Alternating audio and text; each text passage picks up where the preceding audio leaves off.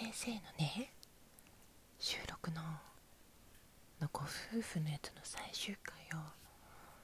聞こうと思ってちょっとね寝ないで起きてたんですけど、まあ、ちょっとライブをねちょっと回ってたんですねラジオトークで、まあ、いくつか、まあ、ちょっと滑り込みでたまたま滑り込みになってたいくつかは回った枠の中の一つあの梶田角さんって方いらっしゃって最近あの枠に来てくださったのがご縁であのつながらせていただいた方なんですけどもうねすごい面白い方でえっとちょっと待ってね。まあすでに皆さんご存知だと思うんだけどあのピン芸人やってらっしゃる方でなんかいろいろスポーツ応援してたりご自身でも音楽やってらっしゃったりなんかすごいねお話が面白くって。なんかそこで今日あのこの後カンブリア宮殿でレゴをやりますよって私この後あの梶田さんのライブのアーカイブ聞こうと思うんですけどそのもともとレゴは嫌いじゃなくて、まあ、子供が娘なんですけどあの毎年ここ2年あ違うな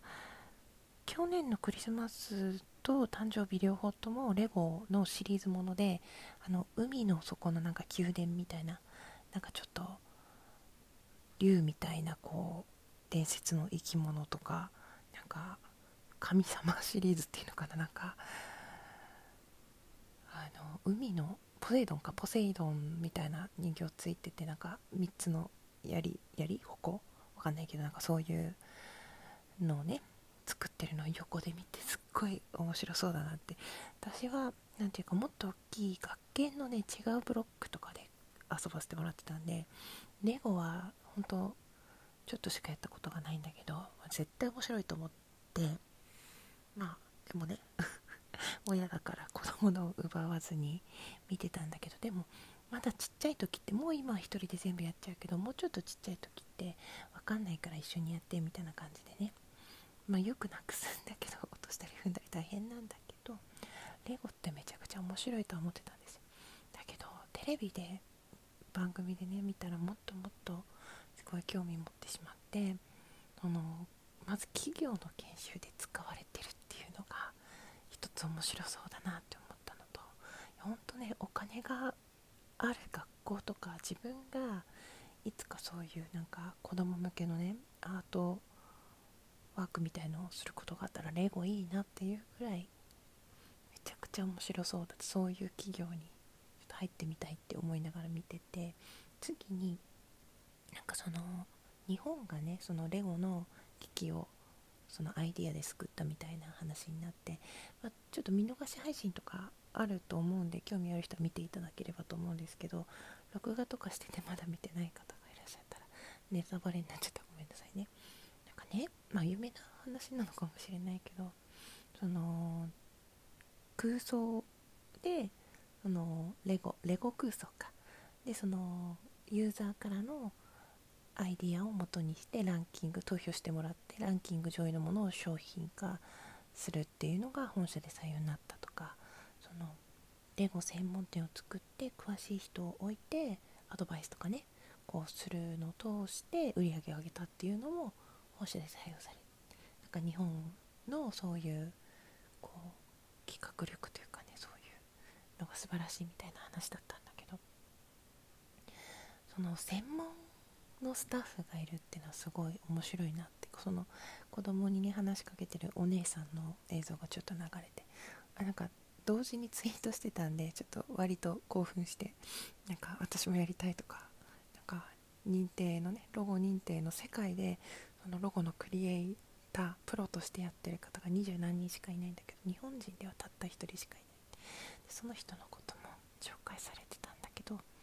その浮世絵の波を表現した作品とか風神雷神とか日本らしい作品とかあとは機械の、まあ、ほんといろいろ幅広くいろんなのを作ってクリエイターさんがいてほん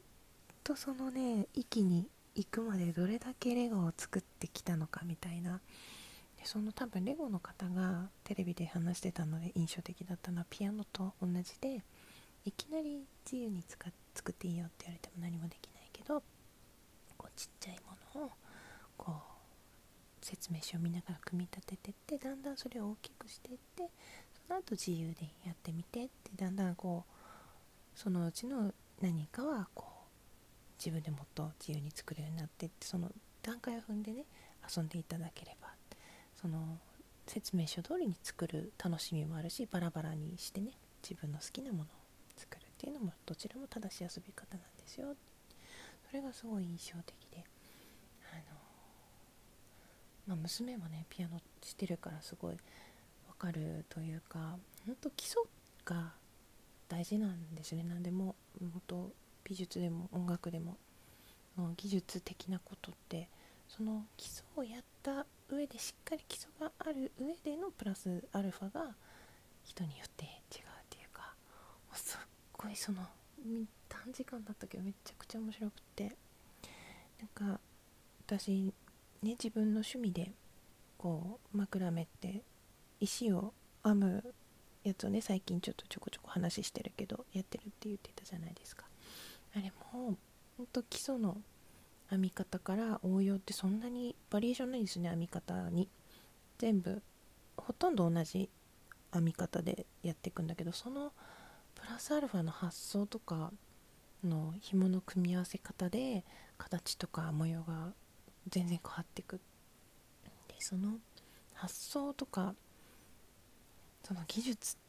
なんていうのかなやっぱりひらめきみたいなものとか編み目の美しさみたいのはその人がちゃんと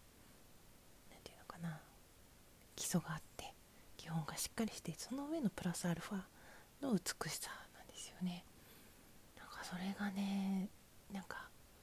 めちゃくちゃ語彙がなくなっちゃってるけど自分も何か作りたい気持ちになるすごくいい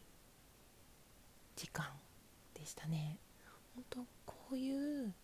偶然の出会いもともと興味を持っているけれども気づかず通り過ぎてるものっていっぱいあるんですよ。まあなんとなく嫌いじゃないジャンルっていうのがいくつかあって私の中でも発酵はなんか気になるとかなんかそういう創作系のもの気になるとかあとは職人系のねなんか誰かが手仕事をしてるのを見るのが好きとかいろいろあるんですけどその情報にたどり着くまでってなかなか何て言うのかな最短ではいかないけどこのラジオトークとか何て言うのかな。そういう自分の好きを語る場所に行くと割と自分のこう興味を引いたところに入るだけで似たような好みをたまたま持ってるとかね。本とかあのこの間のビブリオトークもそうだったけどすごい最短で自分の興味のあるコンテンツまでアクセスできるっていうかそれがめちゃくちゃいいなと思って最近もなんかね昔のバナナバナナの叩き売りとかあと包丁の包丁売りか。なんかそういう工場っていうのかな。昔のやつとかあとは靴磨きとかあとねいろんな動画教えてもらったりなんかテレビ今日もね私めったにテレビ見ないんですけどこの後レゴやるよって言われて見れてすっごい面白かったんですよね。なんか本当良かったなっていうか。とそういう人と人とのつながりっていいなって改めて思ったしなんかめちゃくちゃ作りたいなんかこう創作意欲が湧いた夜でもありましたね。いい感じに時間も潰れて収録も撮れてという感じで今日付が変わろうとしているところなんですけどこの後収録を1本上げてで、えー、収録他の人の収録を聞いて寝る前にあの梶田さんのアーカイブを聞きながらあの寝落ちしたいと思います。いやいや本当にね偶然じゃなくて、まあ、偶然かなんか必然というかねこうその何かのための別の時間だったんだけどそれが結局なんかこうやって興奮してね なんか収録残しておきたいみたいなちょっと取り留めもなくて申し訳ないんだけれどめちゃくちゃ楽しかったよという話でしたねなんかレゴレゴやりたい。なんかレゴショップ行きたいしね。今年の誕生日レゴ買ってもらおうかな。ちょっとねそんなこと思う。